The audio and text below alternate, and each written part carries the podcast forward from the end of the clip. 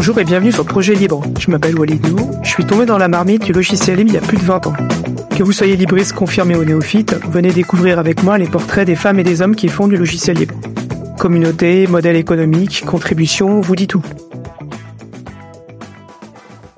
Bienvenue sur ce nouvel épisode de Projet Libre. Aujourd'hui, on va parler d'un projet assez fascinant, je dois avouer, qui s'appelle Open Food Fact. Ce projet, j'en ai entendu parler la première fois parce que j'ai vu une conférence dans une, euh, journée de conférence euh, Pearl à Paris, à la Villette, en 2015. Il y avait une conférence sur Open Food Fact.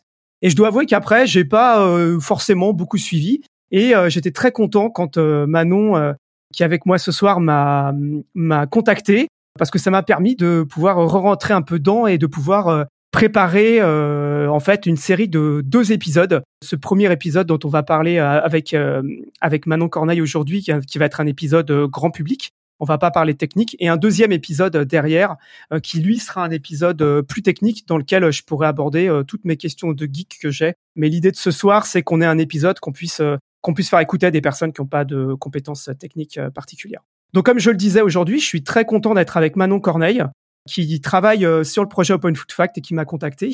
Donc euh, Manon, écoute, euh, bienvenue sur le podcast. merci beaucoup de d'être là et de prendre du temps pour parler avec nous d'Open Food Fact. déjà, j'espère que tu vas bien. Très bien, merci beaucoup. Merci Pauline pour ton accueil. On est ben, ravis de, pouvoir parler un petit peu du projet.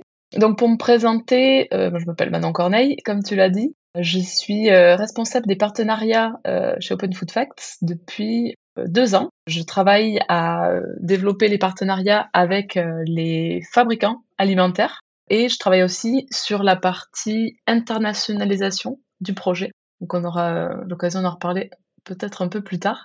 Voilà, donc ravi, euh, ravi d'être là ce soir et, et puis merci, merci encore pour l'accueil. Alors la première chose, c'est que j'aimerais que tu nous expliques comment t'en es venu à, comment t'as découvert un peu le, le logiciel libre, euh, les communs numériques. Euh, voilà, comment t'es tombé là-dedans en fait? Alors un petit peu par hasard, parce que moi, du coup, j'ai pas du tout un profil technique. C'est des sujets qui sont euh, souvent enfin, un petit peu difficiles à appréhender quand on n'a pas de compétences techniques. Mais du coup, moi, je me suis retrouvée, enfin, je suis plutôt rentrée par la porte de l'impact environnemental. Et j'étais très intéressée aussi par tout ce qui est impact systémique sur, sur l'alimentaire. Donc c'est plutôt cette porte qui m'a fait découvrir Open Food Facts et par la porte Open Food Facts, j'ai ensuite découvert euh, le monde de l'open data, le monde du libre. Et d'ailleurs, je trouve ça fascinant. Euh, là, récemment, à l'automne, on est allé à, un forum organisé par NGI en Belgique et j'ai pu rencontrer euh, pas mal d'acteurs du libre. Et ça m'a vraiment ouvert les yeux, en fait, sur cet écosystème hyper puissant. Ça permet énormément de choses. Moi, j'étais pas forcément familière avec ce monde-là et ça m'a ouvert les yeux sur euh, tout ce que permet l'open data et les valeurs que ça porte euh, en matière de transparence, en matière euh, d'indépendance, d'accessibilité, le fait que tout le monde puisse contribuer, partager les connaissances et construire ensemble.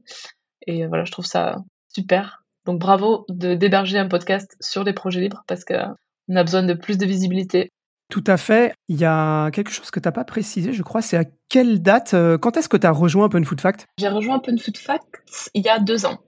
Bientôt deux ans exactement. D'accord. Voilà. Avant ça, euh, je travaillais pour un bureau d'études euh, en impact environnemental pour les villes.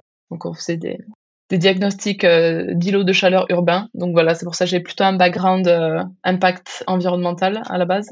Très très intéressant. Si on commence sur la première partie, qui est la genèse du projet, j'aimerais bien comprendre un petit peu euh, comment est née l'idée de comment est d'Open Food Fact. Ouais, bonne question. Donc euh, Open Food Fact c'est né en 2012, euh, il y a un peu plus de 10 ans maintenant. donc cet assaut a été fondé par Stéphane Gigandet, qui est une personne fascinante qui a mène plein de projets, qui à l'époque menait un, blog qui s'appelle recette.de, qui est toujours actif d'ailleurs, avec une, communauté assez active. Et donc sur ce blog, en fait, il euh, liste des recettes et euh, bah, parmi dans ces recettes, il était intéressé euh, de pouvoir les enrichir avec des informations nutritionnelles aussi. Et donc il a cherché une base de données sur les informations nutritionnelles il n'a pas trouvé, donc il a décidé de la créer. Et donc petit à petit, euh, c'est comme ça que Open Food Facts est né. Puis au fur et à mesure, il a réussi à s'entourer de, de, personnes euh, qui s'intéressent au sujet de la nutrition et qui ont contribué à, enrichir la, la, base de données aussi. Donc voilà, le projet a été un projet citoyen qui vivait avec à peu près 1000 euros de budget annuel jusqu'en jusqu'en 2017, si je dis pas de bêtises. Au fur et à mesure, sur les, 4 ou 5 dernières années, le projet s'est vraiment professionnalisé et il y a pu avoir le recrutement de, de salariés. Aujourd'hui, on est, on est 8 dans l'équipe et on est entouré de plein plein de bénévoles.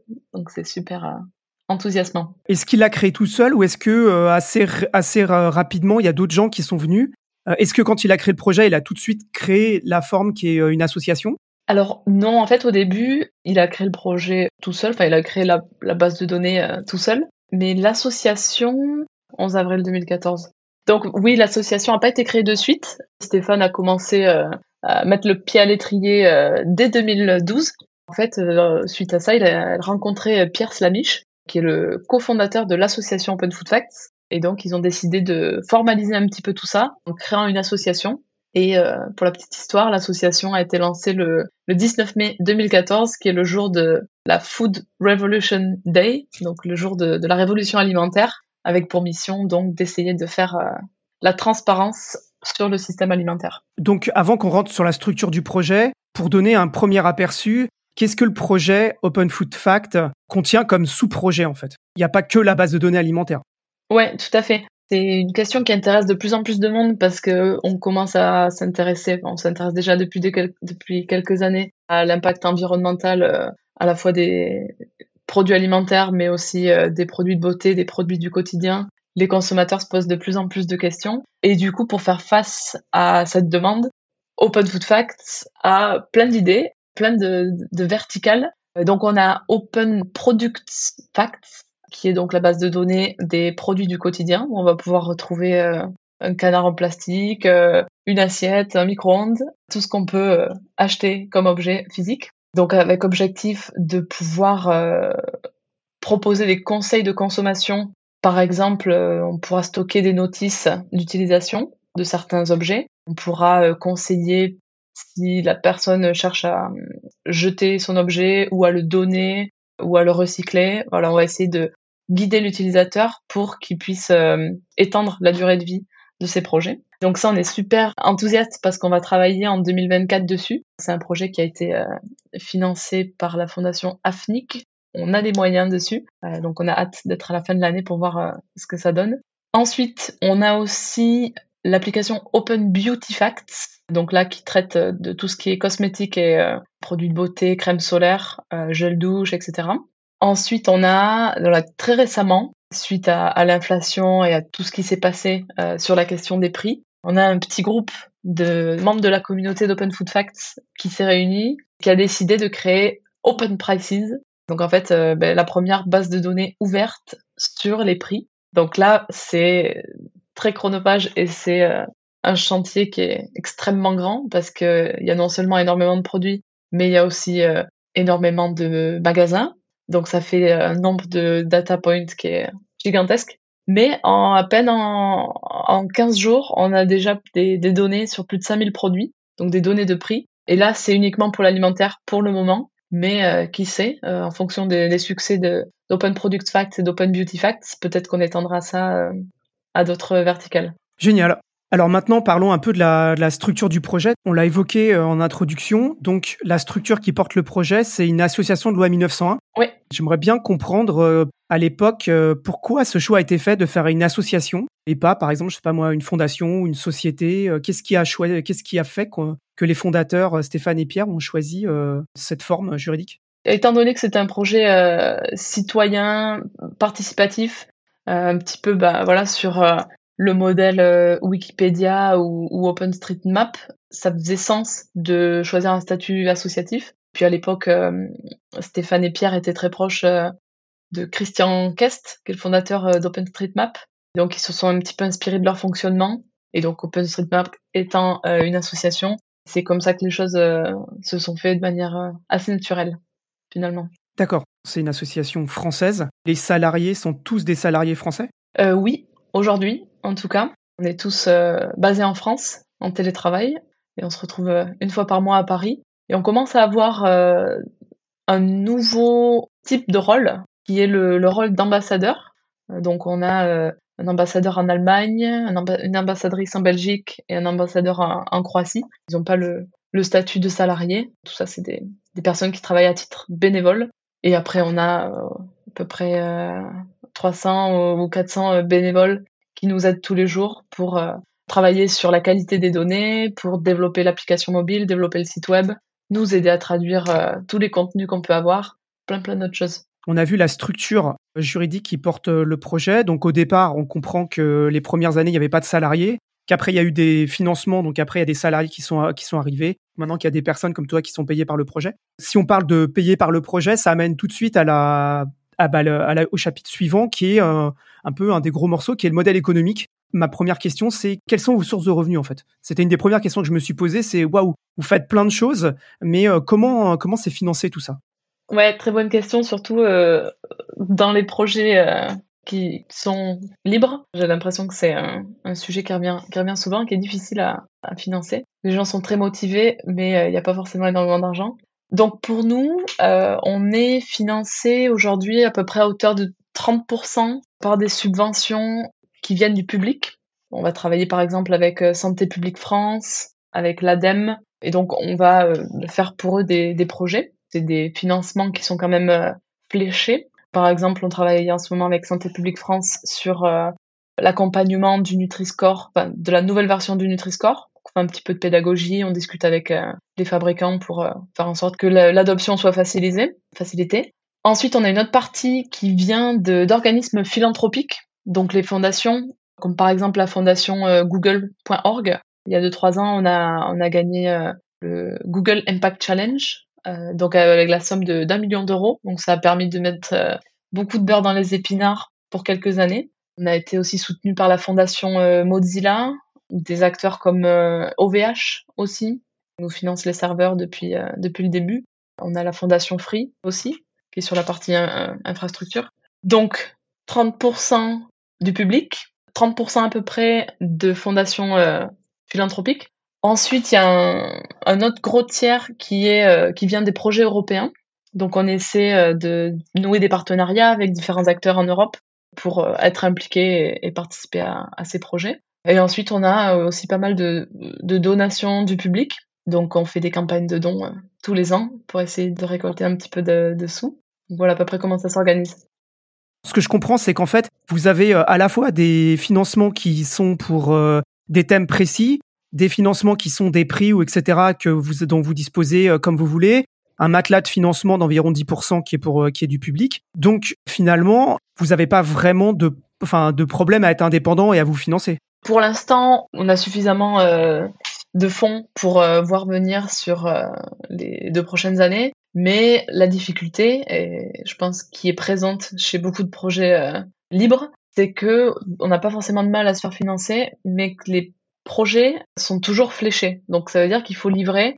On a des, des deadlines à respecter, on a des, euh, des cahiers des charges à respecter. Et ça, ça met pas mal de pression sur toute l'équipe. Donc euh, là, pour l'année 2024, on va essayer de prioriser un petit peu la recherche de, de financement non fléché donc pour arriver à bah, financer tout l'entretien du commun finalement, parce qu'on passe quand même énormément de temps à euh, interagir avec la communauté, répondre à, hum, à des contributeurs sur GitHub euh, qui ont fait des, travaux et c'est super, mais ça demande énormément d'accompagnement. Pareil sur la partie fabricant, on en reparlera peut-être, mais euh, moi je passe presque un tiers de mon temps à répondre à des sollicitations de fabricants, à faire du support finalement toute la maintenance et l'entretien de ce commun euh, qu'on crée ensemble, pas toujours financé euh, à la hauteur de, de ce qu'on voudrait. Est-ce que vous avez aussi des financements de fabricants ou de partenaires? Enfin, est-ce que est-ce que vous avez des d'autres acteurs encore qui euh, vous aident à, à financer cette base de données? Pour le coup, on a vraiment une ligne rouge. C'est même écrit dans les statuts. On ne peut pas du tout accepter de financement de la part d'acteurs de l'agroalimentaire puisqu'on est totalement indépendant. Donc voilà, personne euh, de l'industrie agroalimentaire euh, au conseil d'administration ni euh, dans les finances. On l'a évoqué tout à l'heure, et ça c'est un sujet qui m'intéresse beaucoup et sur lequel normalement, dans les mois à venir, je vais pouvoir faire des épisodes. On a parlé un peu de NGI Next Generation Internet et avec un peu son bras armé qui est la qui est l'association, la fondation néerlandaise NLNet. Je voulais savoir un peu quel était votre rapport. Est-ce que eux aussi euh, vous ont financé ou vous financent? Parce qu'ils financent euh, énormément de projets libres et euh, j'ai déjà eu l'occasion d'interviewer les gens de PeerTube, les gens de Castopod et, encore d'autres interviews à venir aussi de gens qui se font financer par par NLNet. Alors je voulais savoir si c'était aussi votre cas. Ouais, absolument. On est super content d'ailleurs que que cette que cette organisation existe et de voir aussi que les ressources chez eux vont augmenter euh, d'année en année. C'est super euh, de voir que l'Europe euh, met les moyens derrière tout ça. On a commencé nos relations plutôt avec LLNet, qu'on connaissait bien. Donc voilà, bah, comme c'est des gens qui financent l'open source depuis, depuis longtemps. Donc sur ces dernières années, on a bénéficié de, de trois financements. Un récemment, là, via le programme NGI, donc qui va nous permettre de booster notre recherche sur Open Food Facts. Ouais, je t'interromps une seconde. Donc, juste NGI, Next Generation Internet, c'est un des fonds, euh, un des programmes européens de financement du logiciel libre qui a une nouvelle déclinaison qui s'appelle NGI Common, mais dont on reparlera euh, certainement après. Voilà, excuse-moi, je c'était juste pour préciser. Ouais, non, tu fais bien, t'as raison. Donc, du coup, ouais, euh, un projet financé l'an dernier et qu'on va réaliser là cette année, qui est le, développement de notre outil de recherche. Donc, on va pouvoir chercher plus facilement dans Open Food Facts. On va pouvoir mettre euh, plein de filtres sur euh, le panneau euh, à gauche. Mais encore, voilà, on va pouvoir avoir une recherche beaucoup plus ergonomique. Et ensuite, voilà, c'est vrai que grâce à NLNet et NGI, on a pu aussi financer deux autres projets par le passé. Donc, on est vraiment ravis que, que ce fonds existe. On est aussi en train de, préparer un dossier pour le mois de mars. Encore un call NGI, cette fois euh, plutôt orienté sur les collaborations Europe-US. Euh, Donc euh, on croise les doigts, mais ouais, on est vraiment ravis que ce programme existe. Je venais de l'évoquer avant, il y a, un nouveau programme qui a été annoncé qui s'appelle NGI Common, qui est un nouveau fonds d'une vingtaine de millions d'euros, je crois, pour financer les communs numériques. Donc, ma question, c'était de savoir déjà quelle était votre définition à vous d'un commun, numérique? Est-ce que vous estimez être un commun numérique? Et aussi, est-ce que vous, vous allez euh, être bénéficiaire de, ce fonds? Alors, est-ce qu'on est un commun numérique? Euh, Pour moi, oui. Après, euh, j'avoue, je suis pas forcément spécialiste absolu. Moi, je considère que, voilà, comme le projet Open Food Facts est, libre, la base de données est libre, tout le code, tous les algorithmes sont en open source, ça bénéficie à énormément d'acteurs. Aujourd'hui, il y a un peu plus de, 300 applications mobiles qui réutilisent notre base de données. Il y a plus de 3 millions de visiteurs uniques tous les mois qui regardent Open Food Facts, qui le consultent pour leurs connaissances. On a recensé depuis, sur les dix dernières années, plus de 600 articles scientifiques qui utilisent Open Food Facts. Donc, dans ce sens, je considère, oui, que, qu'Open Food Facts est un commun numérique. On est sollicité très régulièrement par euh, des étudiants qui font des doctorats, par euh, des scientifiques, par tout plein de monde. Ils voient beaucoup de valeur dans cette base de données. Donc, euh, ma réponse est oui, mais à toi de me dire si c'est l'inverse. Écoute, euh, j'ai l'impression que quand tu poses la question aux différents acteurs de qu'est-ce qu'un commun numérique, c'est pas très simple. J'ai eu mm. l'occasion au FOSDEM de demander aux gens d'NLNet et la réponse n'était pas très évidente non plus. Ouais, c'est ça. Voilà, la définition n'est pas forcément euh, extrêmement claire. Donc on peut imaginer que dans les années à venir ou les mois à venir, vous allez bénéficier de ces fonds euh, sur les communs numériques. On espère, euh, en tout cas, on va les suivre de près. On va candidater si les astres sont alignés et que qu'un projet peut faire sens. Alors sur ce sujet financement, je pense qu'on a fait pas mal le tour. Je voulais qu'on parle d'un autre de mes sujets favoris sur le podcast, c'est la, c'est les communautés. Et donc, euh, je voudrais qu'on parle des communautés autour de Open Food Fact. J'ai vu euh, un certain nombre de, j'allais dire, de, de personnages différents. Et le premier, c'est euh, c'est le citoyen, en fait. Je voulais savoir un petit peu comment les citoyens ils s'approprient la, la plateforme. Qu'est-ce qu'ils ont à leur disposition? Est-ce que tu peux nous expliquer un petit peu comment le citoyen interagit avec Open Food Fact et de quelle manière? Avec plaisir. Alors du coup, nous, on a le cas un petit peu classique, le plus courant de l'utilisation d'Open Food Facts par un citoyen c'est le consommateur qui va euh, se promener dans son supermarché et il se pose des questions sur les produits. Donc à ce stade, il va pouvoir utiliser notre application mobile que vous pouvez télécharger sur euh, Android, Apple Store, plein d'autres d'ailleurs. Et donc, il va scanner le code barre du produit alimentaire. Et à partir de là, sur l'application, il va voir toutes les informations liées au produit. Donc les informations Certaines sont déjà affichées sur le produit, comme euh, la liste des ingrédients, les tableaux nutritionnels.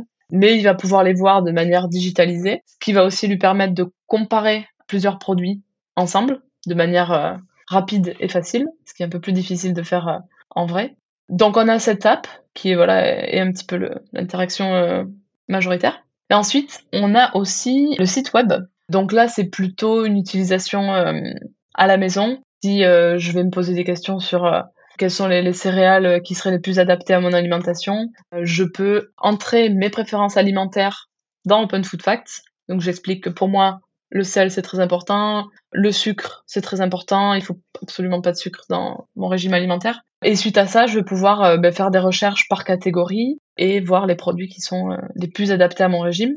Puisque du coup, on calcule aussi un score, Open Food Facts, qui est le score de correspondance avec mon régime alimentaire. Donc, euh, on va avoir des pourcentages de match. Donc voilà, ça permet de faire des recherches aussi hors supermarché. Les infos qui intéressent le plus les consommateurs aujourd'hui, ça va être bah, tout ce qui tourne autour de, des informations nutritionnelles s'ils ont des régimes euh, spécifiques. De plus en plus, on voit le cas euh, que les gens s'intéressent à l'impact environnemental, donc le calcul des éco-scores. Et aussi, on entend pas mal parler de l'ultra-transformation, des additifs, des émulsifiants. Et donc là, c'est plutôt l'indice NOVA qui va intéresser euh, le consommateur. C'est quoi l'indice NOVA? Parce qu'on va parler un peu du Nutri-Score après, mais l'indice NOVA, je ne connais pas trop l'indice NOVA. Alors c'est euh, le groupe Nova, plus exactement. C'est un, indice qui va de 1 à 4. Donc Nova 1, c'est euh, des produits euh, bruts, pas transformés du tout. Si on prend l'exemple d'une pomme, ça va être une pomme. Nova 2, ça va être bah, par exemple une compote de pommes, donc un peu plus transformée, donc soit par le process de fabrication, soit par l'ajout d'ingrédients supplémentaires. Nova 3, c'est encore un petit peu plus transformé, et Nova 4, encore plus. Donc là, par exemple, euh, dans notre cas de la pomme, ça pourrait être des bonbons à la pomme où il y a plein d'additifs, de conservateurs, etc. Tout à l'heure, on a parlé du fait que Open Food Fact a été un peu inspiré par OpenStreetMap. Je me posais la question de savoir, parce que j'imagine bien les gens dans leur supermarché en train de scanner des produits. Je me demandais s'il y avait des groupes d'utilisateurs qui font un peu comme sur OpenStreetMap et qui vont un endroit et qui cartographient. Je me demandais s'il y avait des groupes de citoyens qui, euh, qui en fait euh, vont, vont bénévolement cartographier un certain nombre de produits, etc., sans forcément aller faire leurs courses. Ouais, carrément. Ça arrive. Alors, on n'est pas au courant de tout ce qui se passe, mais euh, c'est ce qu'on appelle des scan parties. Donc, nous, on en organise euh, régulièrement avec euh, la communauté parisienne.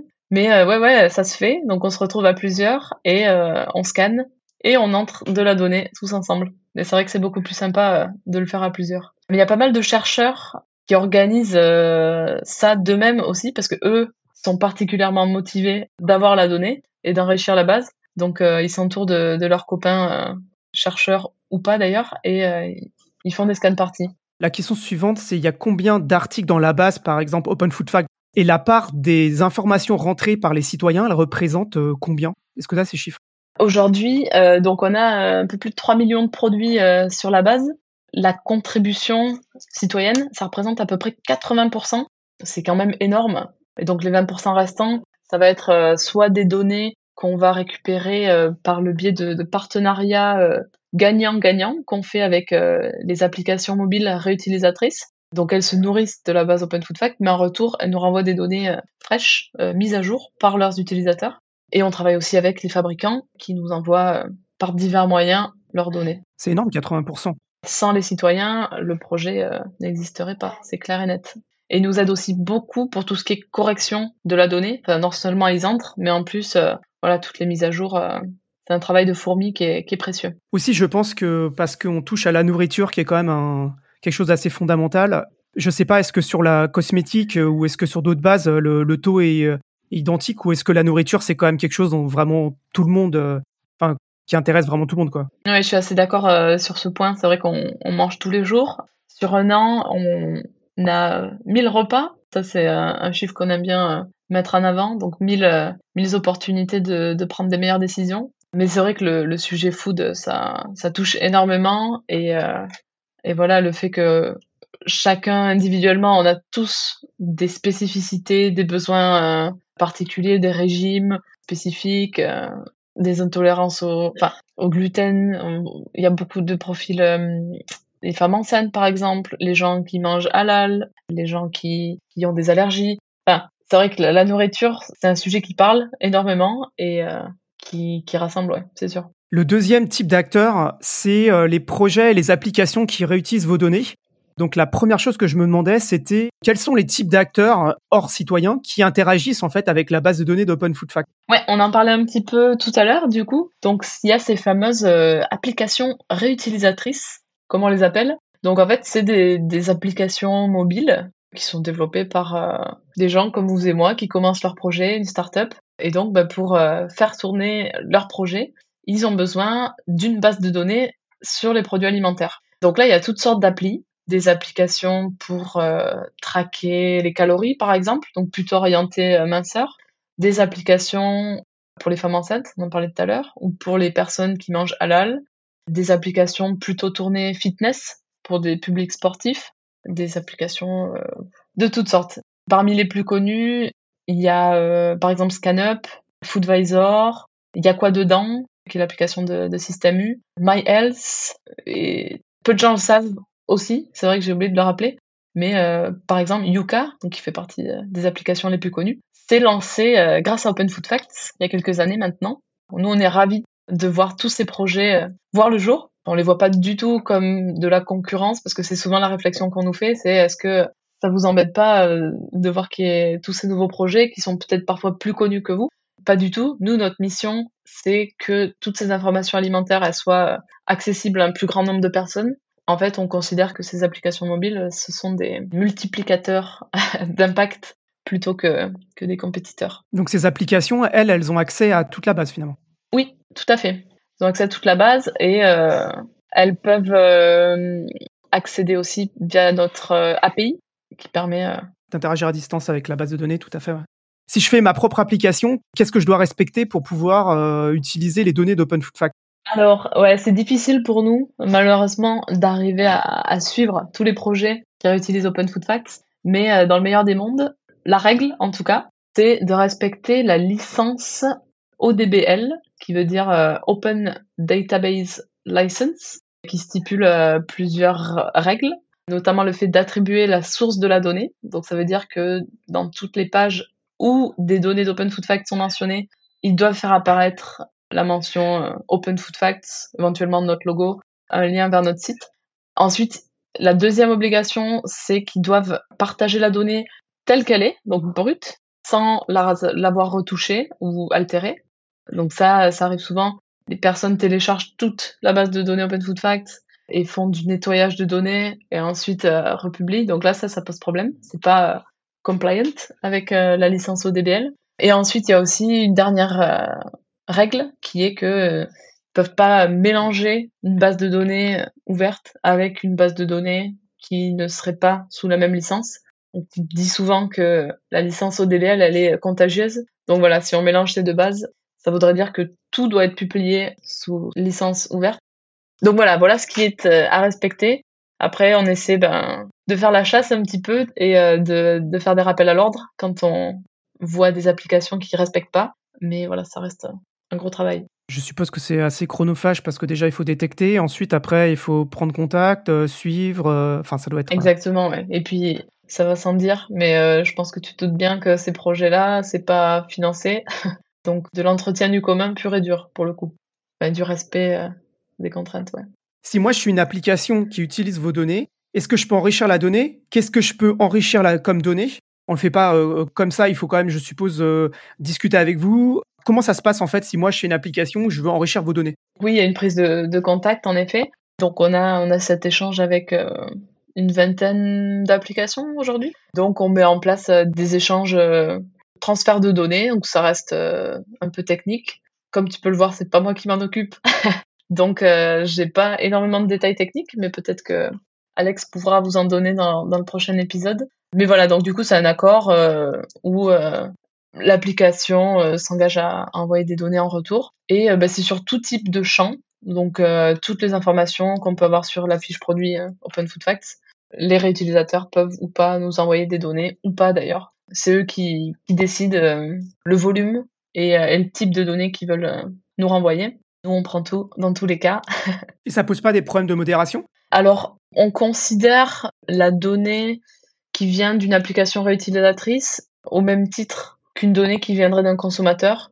Donc nous on considère que voilà la donnée la plus récente prime, mais c'est intéressant que tu soulignes ça parce que par exemple les fabricants eux ont une espèce de bouclier qui fait que leur donnée est considérée plus légitime que de la donnée euh, qui vient d'une application mobile ou d'un consommateur et elle va être protégée pendant un certain temps. Mais du coup, c'est pas le cas forcément pour les applications euh, mobiles. Ouais, je voulais en reparler après euh, parce que j'ai regardé une de vos conférences destinées aux professionnels et c'est un des trucs que j'avais repéré que j'avais trouvé très intéressant, c'est les outils qui étaient mis à leur disposition, mais on va en parler après.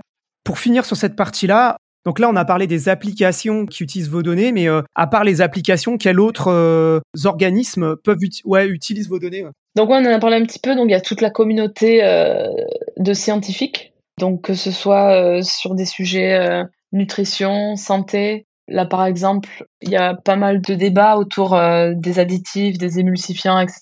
Il y a un, papier qui a été publié par Mathilde Touvier de l'ERN, et donc qui fait le lien entre ces additifs et leur impact sur la santé, notamment euh, sur les, formes de cancer.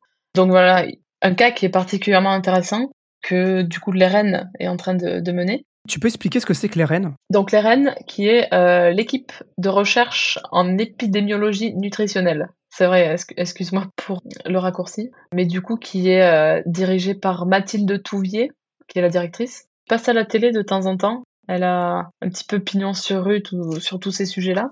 Et donc, ils ont lancé euh, il y a quelques années une cohorte. Donc en fait, ils sont en train de suivre, je sais pas le nombre, mais je crois que c'est autour de 1000 personnes. Ils suivent leur état de santé et ils suivent tout ce qu'ils mangent depuis depuis un peu plus de 10 ans. Et donc l'idée, c'est quelque chose qui a jamais été fait euh, jusqu'à présent. C'est la cohorte qui s'appelle euh, Nutrinet Santé, si vous voulez aller voir. Et donc ils suivent tout ce que les gens mangent et leur impact sur leur santé.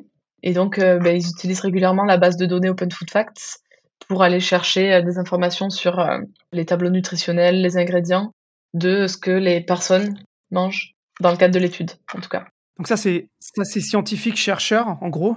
Voilà, c'est ça. On a aussi, enfin, parmi les, les cas un petit peu euh, sont dans le spotlight, il y a euh, ce qui a été fait pendant la création du Nutri-Score. Donc euh, l'équipe de recherche qui a travaillé sur le Nutri-Score en 2016 s'est servi en fait d'Open Food Facts pour challenger la formule du Nutri-Score qu'ils avaient réalisé et donc bah, vérifier qu'il n'y ait pas 95% des produits qui sortent en Nutri-Score D. Donc vérifier que leur formule permettait d'avoir des résultats un petit peu homogènes et qui permettent euh, vraiment de faire la différence euh, au sein d'une catégorie de produits, de voir un petit peu euh, les différents scores. Donc voilà, ça c'est pour la partie scientifique. Après, il y a pas mal de bah, agences de l'État qui réutilisent nos données. L'an dernier, on a fait un gros projet avec l'ADEME qui est consisté à collecter des données sur les matériaux d'emballage donc les données d'emballage des produits alimentaires. Donc grâce à eux, on a réussi à collecter euh, des données sur plus de 12 000 produits. Cette nouvelle base de données, qui est unique euh, en son genre, l'ADEME a pu bah, s'appuyer sur les données qu'on a récoltées sur les emballages pour euh, affiner leur indice d'impact environnemental.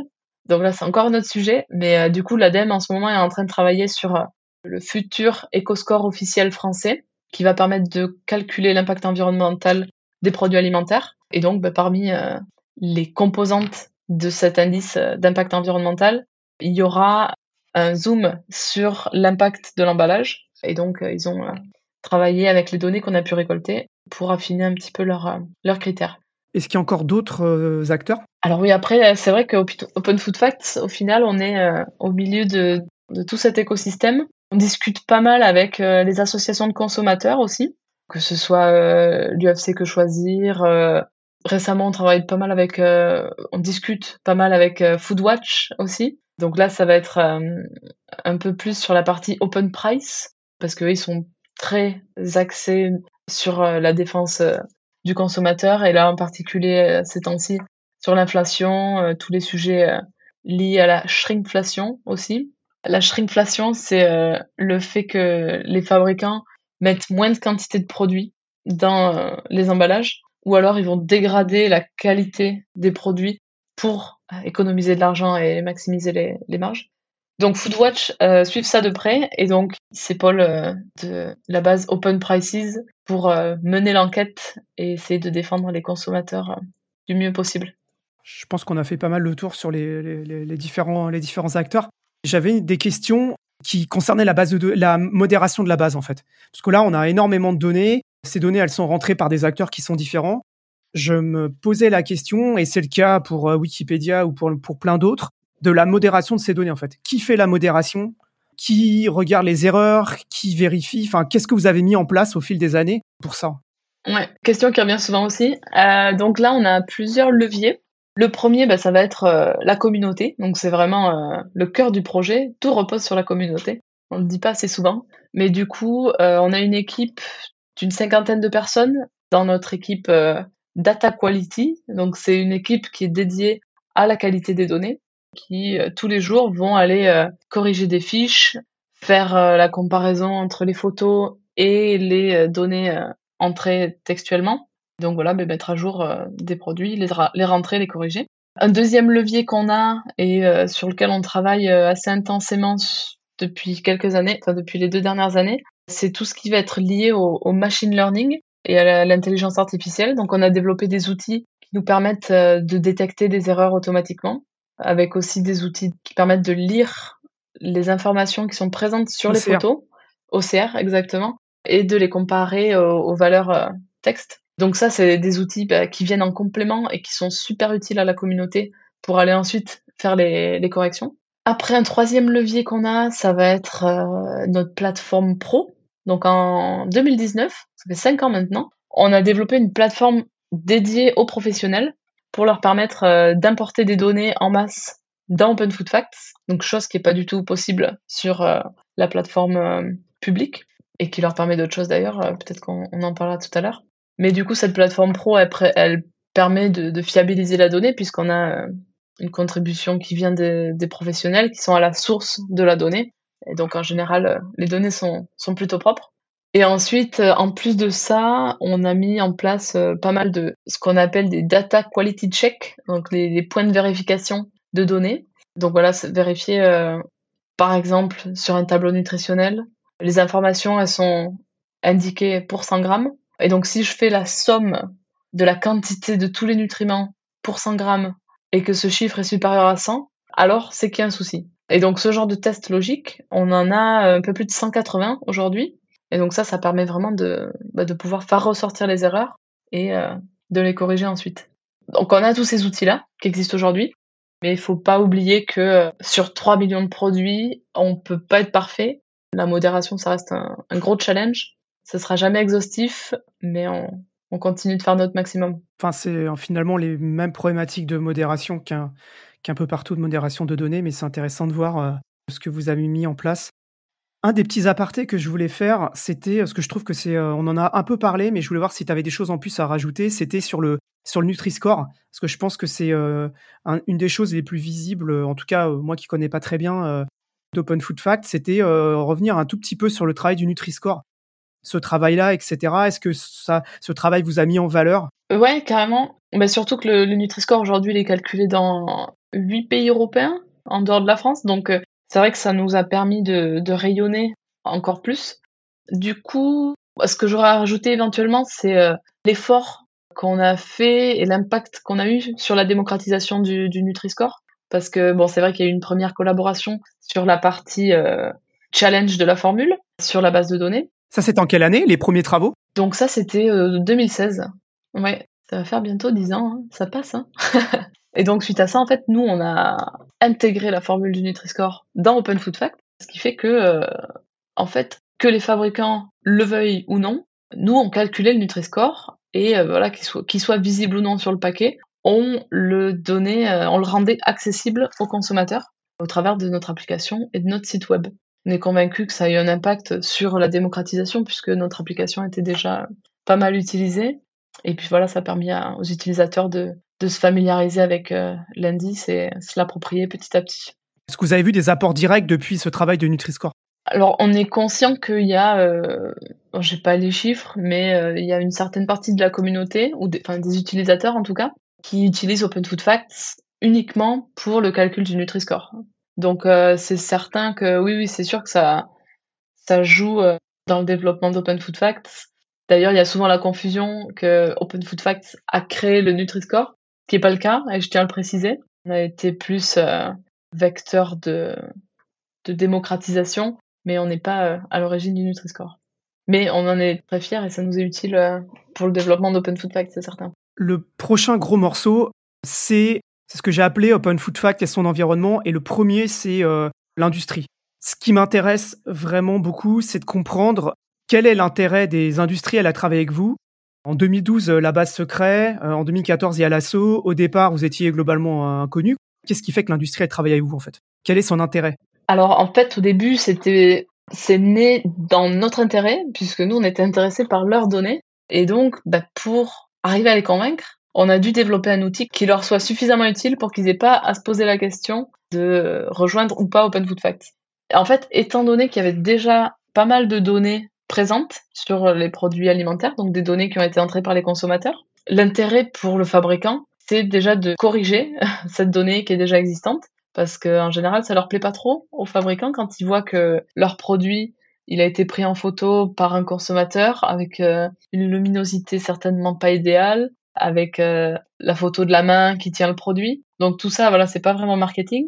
Donc la motivation première, ça va être de euh, corriger la donnée et d'ajouter des, photos qui soient propres. Un autre levier, et encore, ça reste un petit peu minime, mais c'est le fait de, mettre en valeur cette démarche de transparence la RSE compte de plus en plus. Les marques aiment bien mettre en valeur euh, quand elles font des, choses pour la planète, pour le bien, pour la société. Donc euh, il y a certaines entreprises qui surfent un petit peu sur ça. En général, c'est assez facile de convaincre les fabricants, étant donné que bah, c'est gratuit de rejoindre la plateforme. Ça leur permet, eux, de se mettre à jour et de s'assurer qu'ils ont des données propres. Et puis, c'est une démarche qui, qui est pour le bien commun. Donc, en général, ils, ils mettent les ressources et ils contribuent. Si je suis professionnel, en plus de corriger mes données, qu'est-ce que ça m'apporte de plus? Oui, donc ben, bonne question. On a donc, on a cet outil qui permet euh, d'importer des données en masse. Donc les fabricants peuvent euh, importer un fichier Excel, par exemple, avec toutes les données en colonne dans un fichier brut. Mais au-delà de ça, on a des outils qui permettent aux fabricants d'avoir des opportunités de reformulation de leurs produits. Donc par exemple, nous, on va leur pousser des conseils pour améliorer leur Nutri-Score, par exemple. Donc on va arriver à identifier sur euh, en analysant la liste des ingrédients et les tableaux nutritionnels, on va leur pousser tous les produits pour lesquels en faisant un ajustement minime sur la quantité de sel, de gras, de sucre, tous ces produits pour lesquels un ajustement minime va permettre de changer de Nutri-Score, donc euh, passer d'un Nutri-Score B à un Nutri-Score A. Et donc ça, c'est une analyse pour laquelle ils sont euh, souvent friands. La question que je me pose là-dessus, c'est est-ce que ça sert à des gros industriels? Parce que moi, j'imaginais comme ça brûle pour point que ça sert à des petits fabricants potentiellement, mais est-ce que ça sert aussi à des gros fabricants? Ah oui, oui, oui, ça sert à des gros aussi, ouais, ouais. Après, en général, ils ont, des outils euh, de leur côté aussi qui sont euh, certainement poussés, mais j'ai des, exemples où voilà, vraiment des, fabricants de toute taille peuvent utiliser ces outils. Et on a aussi, du coup, un outil qui leur permet de comparer les qualités nutritionnelles de leurs produits par rapport à tous les autres produits qu'on a en base donc des produits de même catégorie. Par exemple, si je j'ai des cookies au chocolat dans mon portefeuille euh, produit, nous on va comparer mon cookie au chocolat avec tous les cookies au chocolat d'Open Food Facts et je vais être capable de dire euh, Manon, ton cookie là, il est 15% euh, plus sucré que, que la moyenne des cookies euh, sur Open Food Facts. D'accord. C'est assez intéressant, ouais. En faisant des recherches, j'ai été tombé sur une plateforme, mais qui a priori a l'air de plus forcément exister, qui, qui s'appelait Numalim. Et en fait, la question que je me posais, c'était est-ce que vous avez des concurrents? De loin, j'ai l'impression que Open Food Facts, c'est imparable, quoi. C'est-à-dire que c'est une association qui, qui a aucun parti pris. Être concurrent avec Open Food Facts, ça semble compliqué quand même. À vrai dire, non. Moi, je n'ai jamais rencontré, en tout cas, de, projets similaires, soit une association et qui soit euh, collaboratif, donc où euh, bah, les consommateurs peuvent participer et enrichir. On n'en a pas vu d'autres, non. Après, on a rencontré un type d'acteur, mais là, du coup, c'est des acteurs euh, privés il y a par exemple euh, Nils, Nick euh, Brandbank. Je ne sais pas si tu as entendu parler, peut-être pas parce que c'est un peu jamais. c'est un peu niche. Mais en gros, euh, c'est un acteur. Leur métier, en fait, c'est de digitaliser l'information des produits alimentaires. Donc les fabricants vont leur envoyer les produits Et après, eux, ils ont un process très professionnalisé qui consiste à faire de très jolies photos du produit, entrer toutes les informations produits, des descriptions marketing aussi. Donc, eux, leur métier, c'est de mettre en valeur les produits de leurs clients. Et donc, ils ont un peu euh, pignon sur eux parce que ça fait longtemps qu'ils existent. Donc, ils ont aussi une grosse base de données qui vendent très cher. Et en fait, on enfin, peut même pas les considérer comme concurrents étant donné que on n'apporte pas du tout la même valeur au monde, entre guillemets. Eux, ils sont très tournés clients. Ce qu'ils font, euh, c'est euh, de la haute qualité de données, mais c'est pas le même prix. La question que je me pose, parce qu'on l'a pas trop abordé, c'est dans combien de pays vous, avez, vous avez des données dans combien de pays en fait? Parce que là, on a beaucoup parlé de la France, un peu de l'Europe, mais dans combien de pays? Euh, Aujourd'hui, on est présent dans euh, près de 200 pays. On va dire qu'on a un début de base de données dans près de 200 pays. Après, si on prend le nombre de pays dans lesquels on a plus de 50 000 produits, je pense qu'on doit être autour de, 30 pays. Donc on est principalement euh, en Europe, aux US, Amérique du Sud un petit peu aussi. C'est quand même fou. Mais on est toujours surpris. C'est assez incroyable. Des fois, on reçoit des mails euh, de personnes au Venezuela qui nous expliquent euh, qu'ils ont voulu rentrer des données, mais qu'ils sont bloqués, ils ont un bug. Voilà, ils ont envie de contribuer. Et, ouais, on est toujours euh, épaté par la portée du projet. C'est assez impressionnant.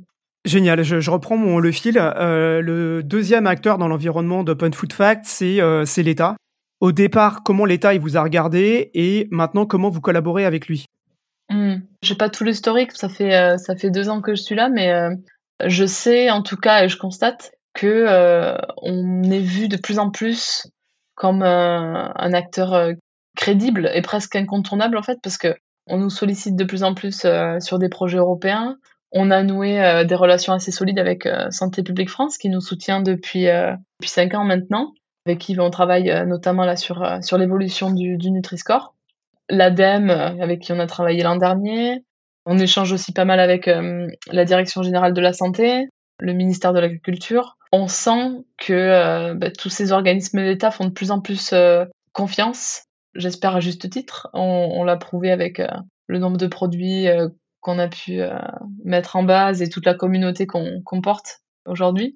Mais on sent qu'ils reconnaissent de plus en plus l'utilité de la base de données d'Open Food Facts et en particulier euh, bah, les outils euh, du commun numérique.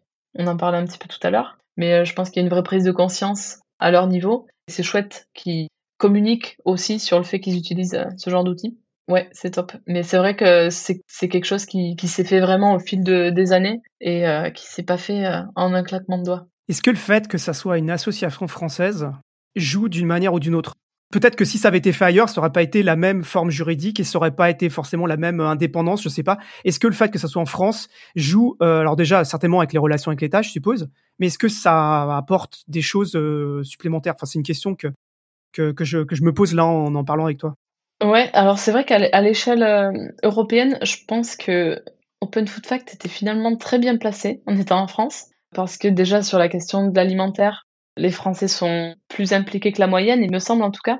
Sur les sujets alimentaires, les Français cuisinent beaucoup, ils s'intéressent à, leur santé, plus que par exemple euh, un public euh, britannique où euh, ils mangent beaucoup de produits ultra transformés, il y a un peu moins de, débats autour des scores, etc.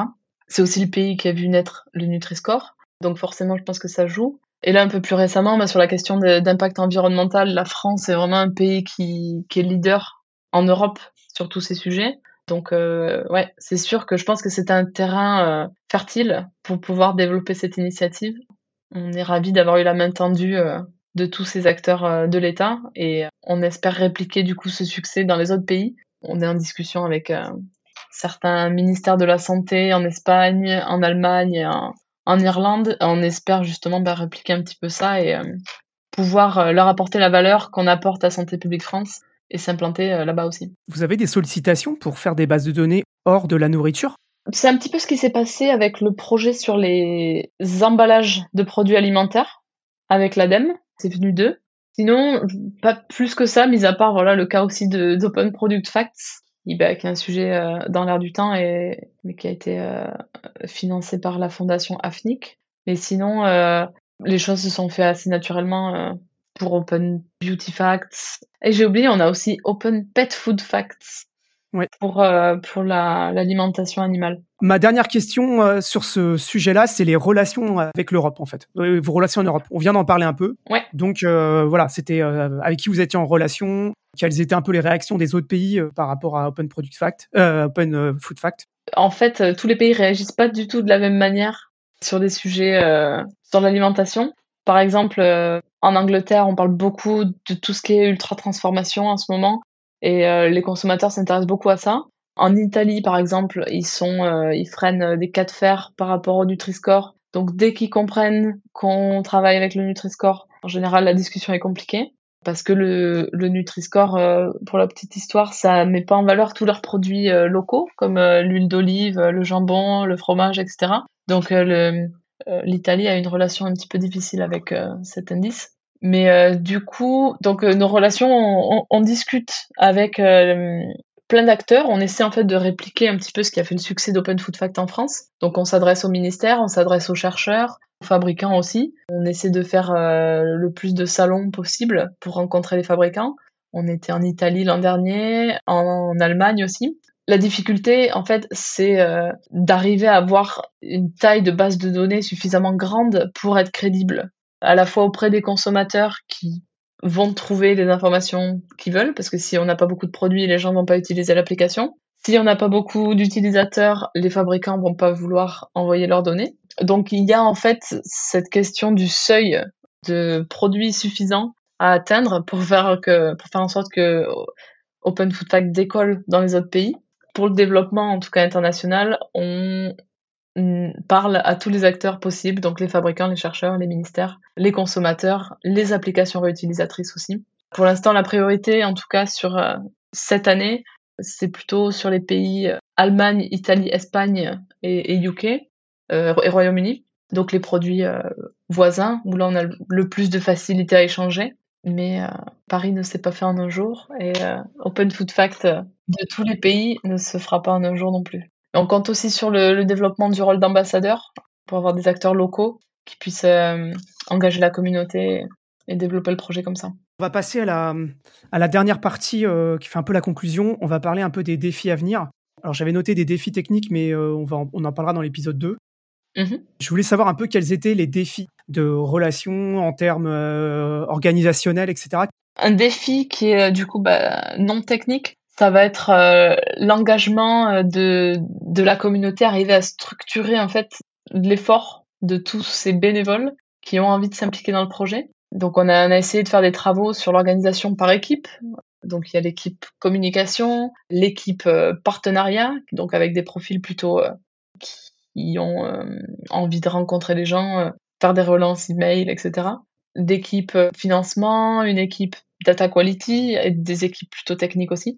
Donc on a essayé voilà, de diviser l'effort en différents pôles et pour chaque équipe, donc on a euh, une personne euh, employée d'Open Food Facts qui euh, pilote tout ça et qui essaie d'animer la communauté de bénévoles.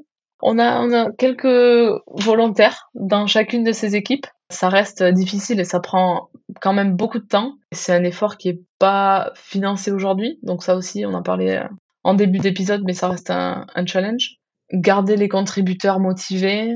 C'est toujours un challenge dans les projets libres euh, de garder les contributeurs euh, parce qu'on les a formés, ils ont l'expérience et on n'a pas envie qu'ils partent. Ouais, c'est difficile aussi de d'estimer euh, l'avancée d'un projet parce que tu sais pas combien de temps les personnes vont impliquer, tu sais pas. C'est difficile de, de, de, planifier quand on part sur du temps bénévole parce que on peut pas non plus exiger qu'ils fassent des choses et d'arriver à maintenir aussi la documentation à jour parce que il y a énormément de choses, énormément de projets, même au sein d'Open Food Facts. Et donc pour euh, tous les nouveaux arrivants qui découvrent le projet, en général, ils se tirent un peu les cheveux parce que c'est assez touffu. Il y a aussi euh, ça qu'on peut compter dans les défis. Ouais, très intéressant. Euh, je pense que, que, que, si on se, parle, on se reparle une prochaine fois, on reparlera de cette relation entre les bénévoles et les euh, salariés. Je pense qu'il y, a vraiment des trucs à, dire, mais là, euh, malheureusement, euh, on aura, il faudra du temps supplémentaire. Écoute, on arrive sur la fin. Je voudrais te laisser un mot de conclusion. Est-ce que tu veux faire passer un message aux auditrices et aux auditeurs de, de Projet Libre Moi, mon message, c'est faites attention à ce que vous mangez, prenez soin de vous, N'oublions pas qu'on est sur cette terre tous ensemble. Donc tous les projets qui impliquent la communauté, qui participent au bien commun, il faut pas les perdre de vue, même si on est tous happés par notre quotidien et par nos smartphones et, et toutes ces notifications, etc. Prenez soin de vous, engagez-vous dans des projets open source. C'est ça qui, qui nous sauvera. Merci beaucoup. C'est une belle conclusion. Peut-être un peu ambitieux, mais... Euh, Quand on regarde euh, tout le chemin parcouru euh, depuis la création d'Open Food Fact, je suis pas sûr que, que Stéphane et Pierre ils pensaient qu'un jour ça serait ça, ça, ça ferait ça ferait tout ça Open Food Fact. Donc oui. il faut aussi rêver, je crois, hein, c'est important. C'est moi qui vais te remercier aussi de m'avoir contacté. Je pense que je vais remercier aussi Pouillou de Framasoft qui, qui a parlé de qui a parlé de moi. Carrément. le projet libre, voilà. C'est un de mes sponsors euh, bénévoles, voilà. Écoute, merci beaucoup, c'était passionnant. On va donc se retrouver euh, prochainement pour un deuxième épisode qui lui sera plus technique, dans lequel je pense que je vais pouvoir poser toutes les questions aussi que j'ai pas eu le temps de poser euh, ici. merci beaucoup Manon et puis et puis bah écoute à bientôt. J'espère qu'on aura l'occasion de se reparler pour parler bah, justement de, tous vos, projets, vous en êtes, euh, etc. Dans, dans le futur. Avec grand plaisir. Un grand merci à toi, Walid. C'était super chouette. Bon courage pour la suite et à bientôt.